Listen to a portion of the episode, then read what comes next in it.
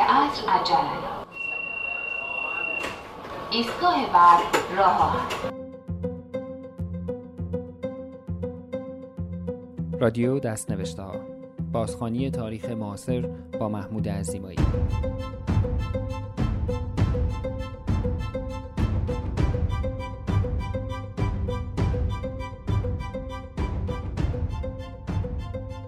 سلام. من محمود عزیمایی هستم و این اولین قسمت از فصل اول پادکست های رادیو دست نوشته است. در این مجموعه اعتصاب سراسری فرهنگیان در آغاز دهه چهل خورشیدی و طرح جانف کندی برای یک مداخله نظامی در ایران را مرور خواهیم کرد.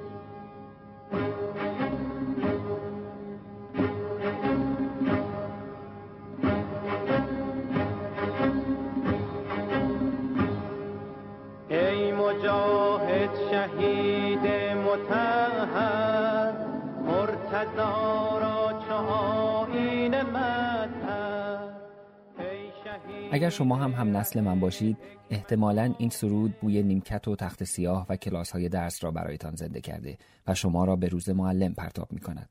ترور متحری روز 11 اردیبهشت اتفاق افتاد و روز بعد از آن یعنی 12 اردیبهشت روز معلم نامیده شد. اما 12 اردیبهشت از 18 سال قبل از ترور متحری هم روز معلم بود. تابستان دو سال پیش که برای بررسی اسناد از طبقه بندی خارج شده دولت کندی به دنبال رد پای روابط صادق قدساده با رابرت کندی دو روزی را در کتابخانه کندی در بوستون به سر می بردم به طور کاملا اتفاقی اسنادی را دیدم که به وقایع این روزهای پایتخت اشاره می کرد.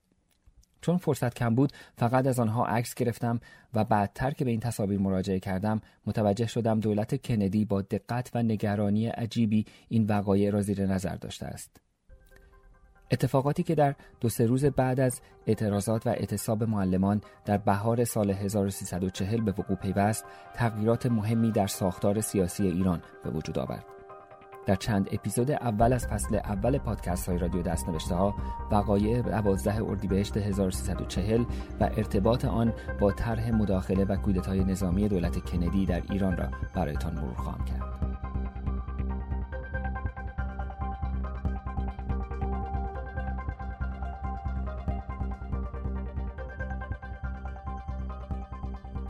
باشگاه مهرگان که اتحادیه سنفی معلمان بود در 23 فروردین 1340 در بیانیه ای اعلام کرد که در صورت عدم تأمین خواسته های معلمان در تاریخ 12 اردیبهشت اعتصاب سراسری برگزار خواهد شد. از زبان محمد درخشش رئیس باشگاه مهرگان بشنوید. آموزگار می‌گرفت 150 تومن در همون موقع نظافتچی سفور البته کارگر محترمه می‌گرفت ارش از 300 تومن دو برابر. و واقعیت اینه که معلمین یکی از طبقاتی بودن که حالا همون کلمه رو بعده نمی‌خوام مستضعف به کار ببرم و از مستضعف ترین طبقات. روزنامه کیهان در فروردین همان سال گزارش کرده بود که 27 نفر از فرهنگیان خرمشهر از همسرانشان طلاق گرفته و آنها را دوباره سیغه کردند تا به این ترتیب هر دو شخص بتوانند از مزایای فرهنگیان و کارمندان دولت استفاده کنند.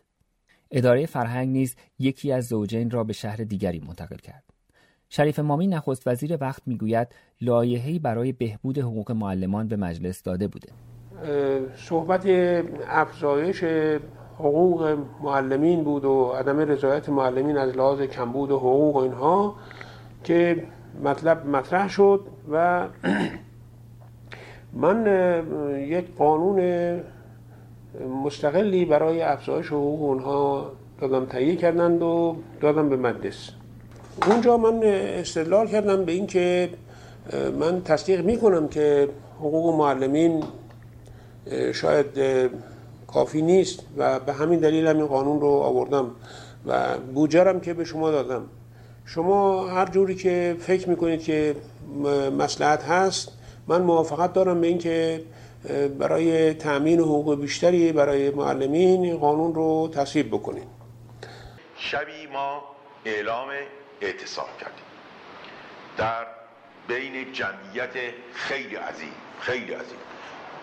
همون موقع آمدن بنده رو گرفتن و بردن در قزل قلعه اونجا زندانی کردن بلا فاصله همون شب محاکمات نظامی شروع شد و بنده رو محاکمه نظامی کردن به جرم قیام بر علیه امنیت عمومی به محض شروع اعتصاب شاه قصد خود را برای ارتقاء شرایط اقتصادی معلمان اعلام کرد.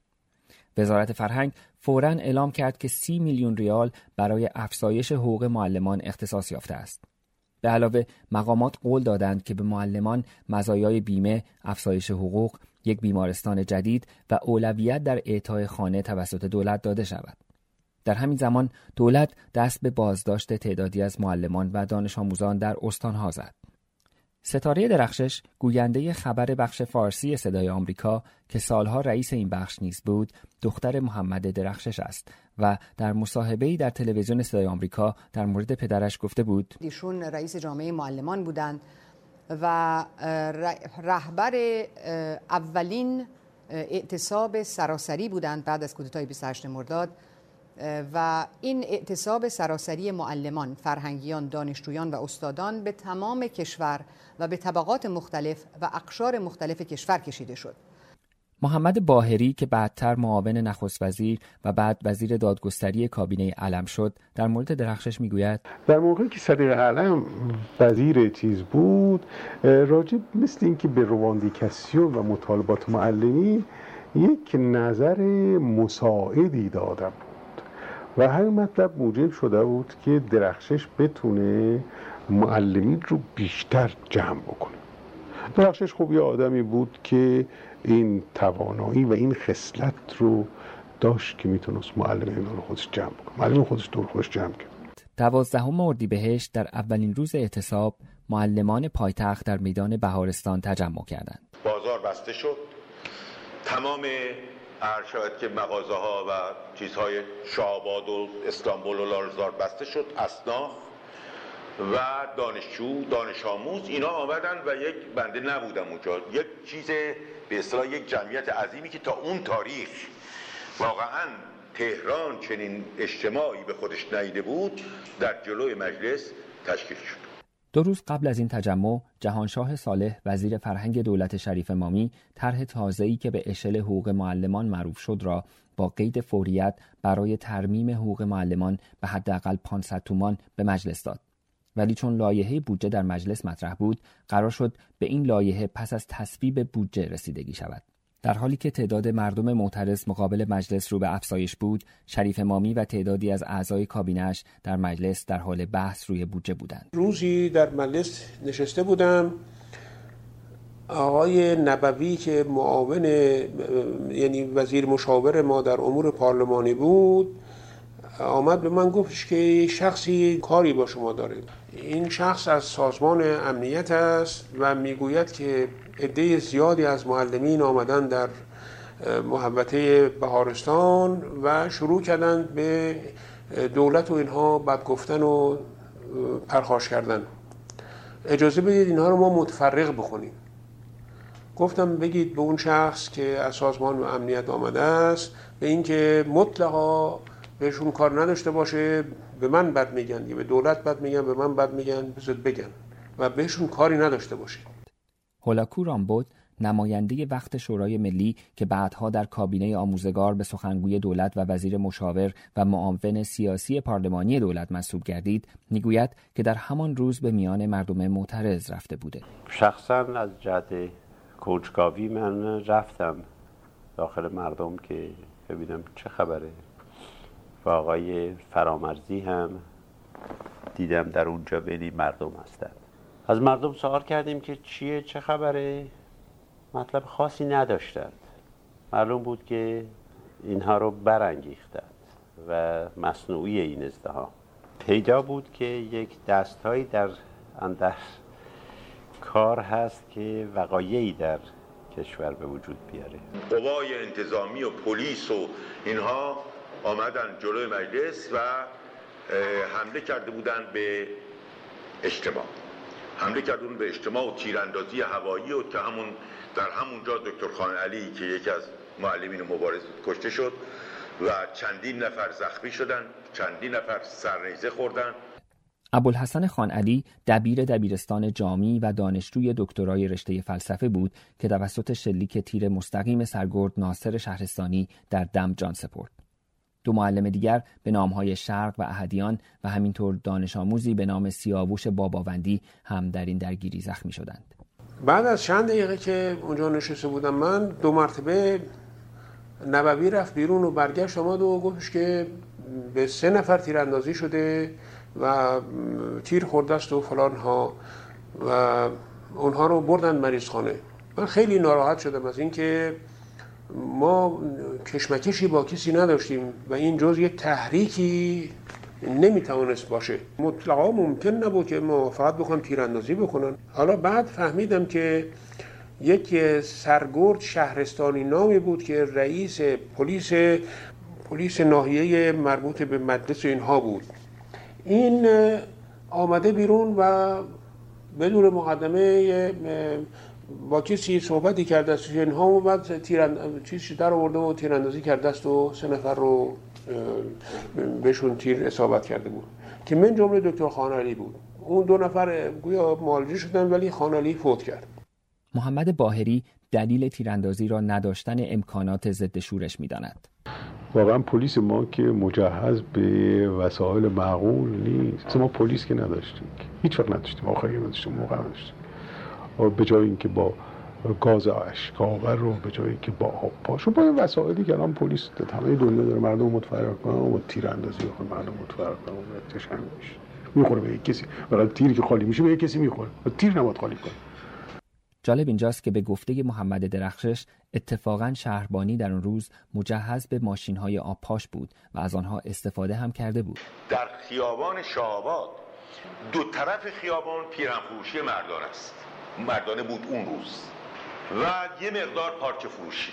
اینجا بوست به اصطلاح این کارا بود. اون روز قبل از اینکه حمله بکنند و اینا با ماشین های آپاشی خواستن مردم رو متفرق بکنن.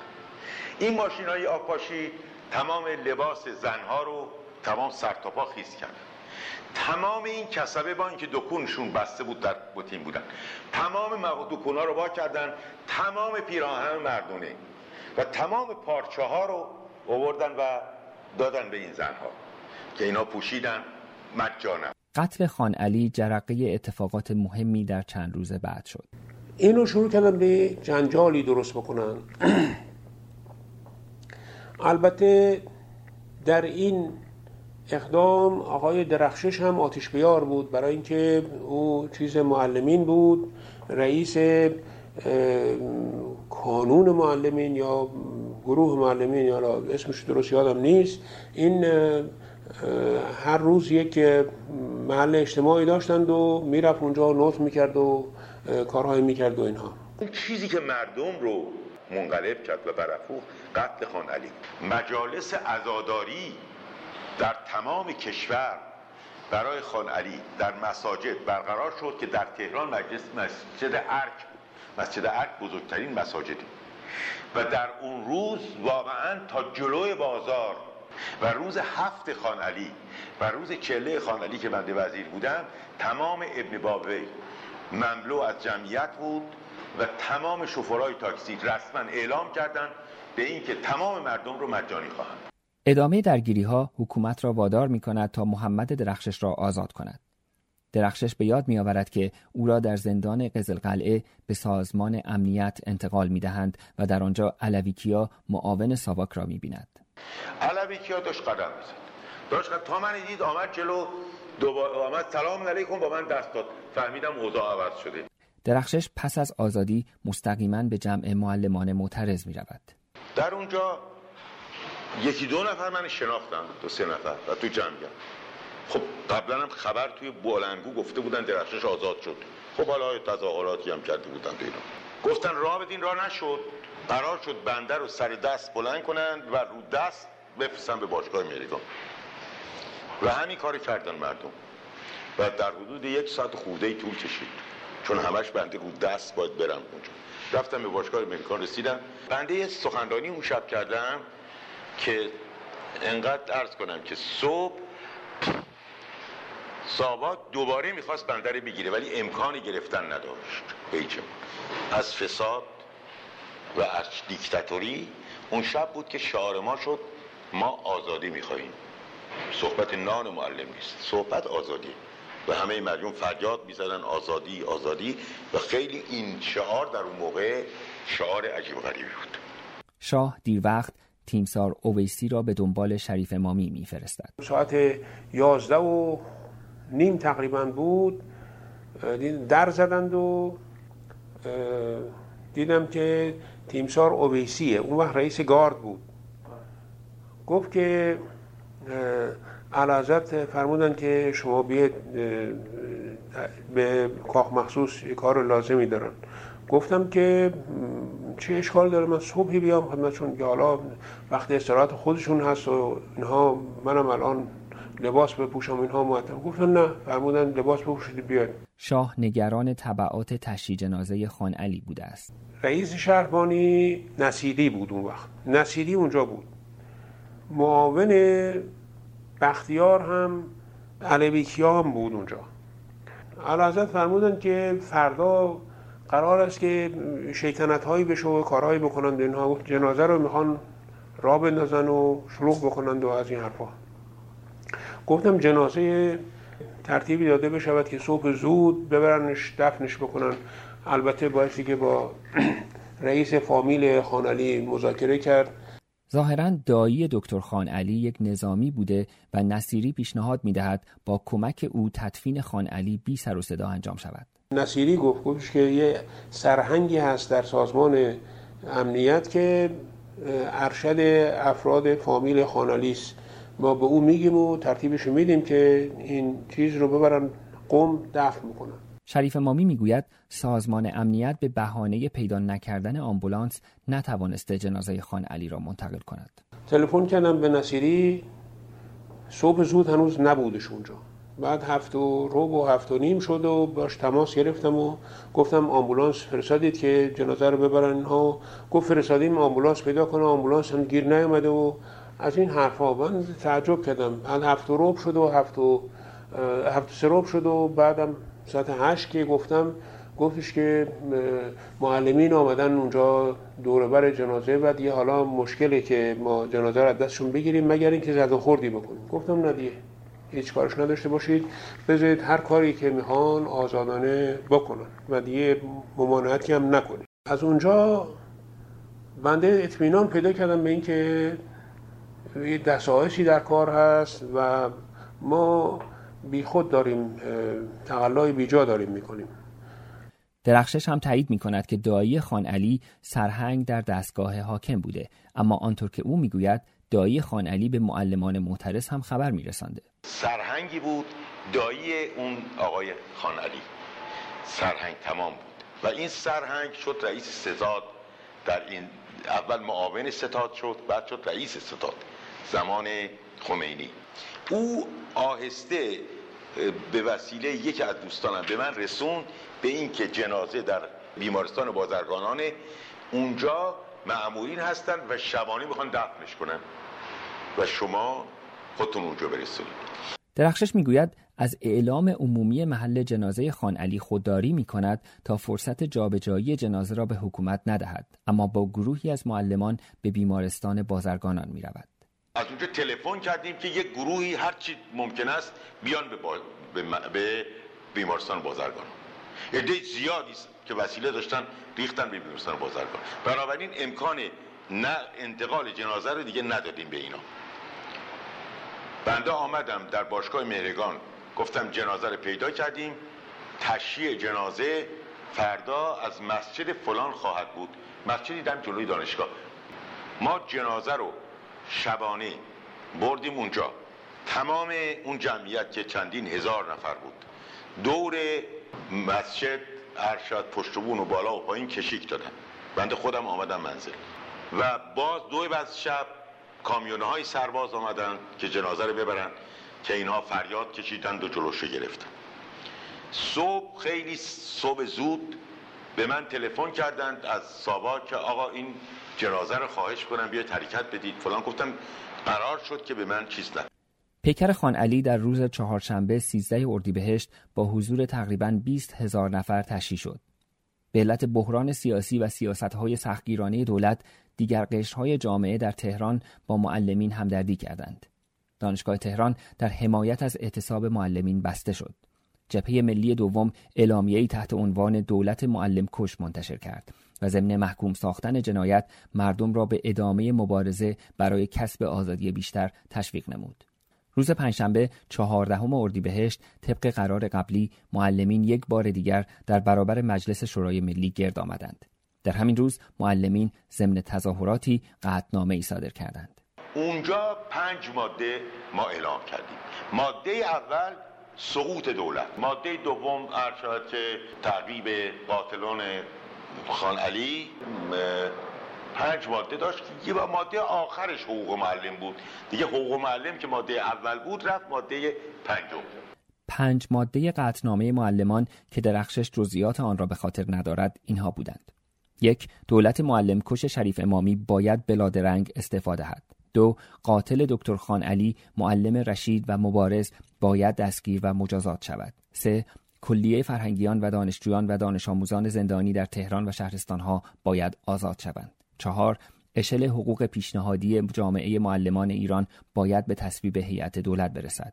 پنج باشگاه های مهرگان در تهران و شهرستانها که به اشغال قوای نظامی اند باید به فرهنگیان کشور بازگردانده شوند. بحران به مجلس شورای ملی کشیده شده بود و شریف مامی هم ناچار همان روز پنجشنبه به مجلس شورای ملی رفته بود. مجلس که من رفتم روز پنجشنبه بود باز همین صحبت خانلی و شروع کردن به تظاهرات خیلی شدید شعار دادن و چه هم وکلا هم در خارج سردار فاخرم به علت بودجه که خاصه بود برای ساختمان بهش نداده بودم اونم بعدش نمی اومد که قلیستر بکنه مطلب بود در این جلسه مجلس طرح استیزاهی هم ارائه می شود دو نفر از وکلا یکی اون بهبانی یکی هم وکیل ارسلان خلطبری اینها استیزاه کردن دولت رو. اینا با امینی همکاری داشتن. در این جلسه بین شریف امامی و رضا حکمت رئیس مجلس شورای ملی مشهور به سردار فاخر مشاجره ای در می‌گیرد که نهایتا به استعفای دولت شریف امامی می انجامد. جعفری که سابقا وزیر فرهنگ بود در زمان زاهدی یه قانونی گذاشته بود که حقوق معلمین رو اضافه بکنن و این قانون رو نتونسته بودن اجرا بکنن به علت که اعتبار نبود جعفری بلند شد گفتش که آه قانون گذشته است و قانون باید شما عمل بکنید اینها. گفتم ما جعفری شما خودتون وزیر فرهنگ بودید و قانونم که وقتی گذشته بود شما خودتون تصدی کار داشتید. چرا خودتون عمل نکردید؟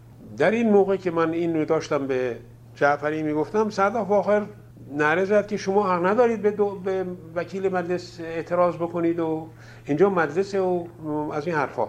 بنده دیدم که زمینه زمینه است که می‌خوان جنجال درست بکنند اینها. کوتاه آمدم من. هولاکو رامبود این مشاجره را به خوبی به خاطر می آورد آقای شریف امامی نخست وزیر جواب اعتراضات وکلا رو می‌دادند و توضیحاتی می‌دادند که صحبتیشون تند شد و طبق رویه‌ای که مرحوم سردار فاخر داشت همیشه جلوی وزرا و نخست وزیر رو می‌گرفت که در مجلس مراعات صحبت کردن و احترام مجلس رو داشته باشند. آقای سردار فاخر اعتراضی به ایشون کرد و موجب عصبانیت آقای شریف امامی شد و صحبت رو قطع کرد و کاغذش رو جمع کرد و در واقع قطع کرد و رفت. همون رفتم بود که پشت سرش ایشون دیگه رفت و استعفا داد. بعد از اینکه من به جعفری اون مطلب رو گفتم و سردافاهای این صورت عکس نشون داد من مختزی دیدم که از این فرصت استفاده بکنم و به صورت قهر از مجلس آمدم بیرون و رفتم و رفتم اداره نشستم اونجا و استفامو نوشتم. با دستی خطی هم نوشتم که به ماشینی ها ندادم. فرستادم برای علازه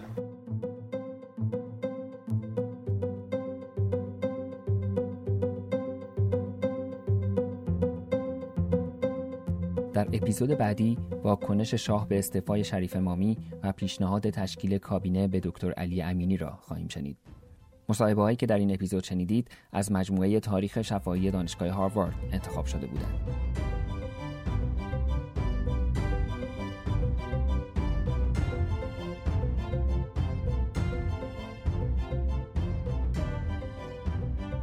موسیقی های متن استفاده شده در این پادکست ها از مجموعه royalty free music کتابخانه صوتی یوتیوب انتخاب شدند. پادکست های رادیو دستنوشته ها را در آیتیونز، گوگل پلی، ساوند کلاود و تلگرام دنبال کنید.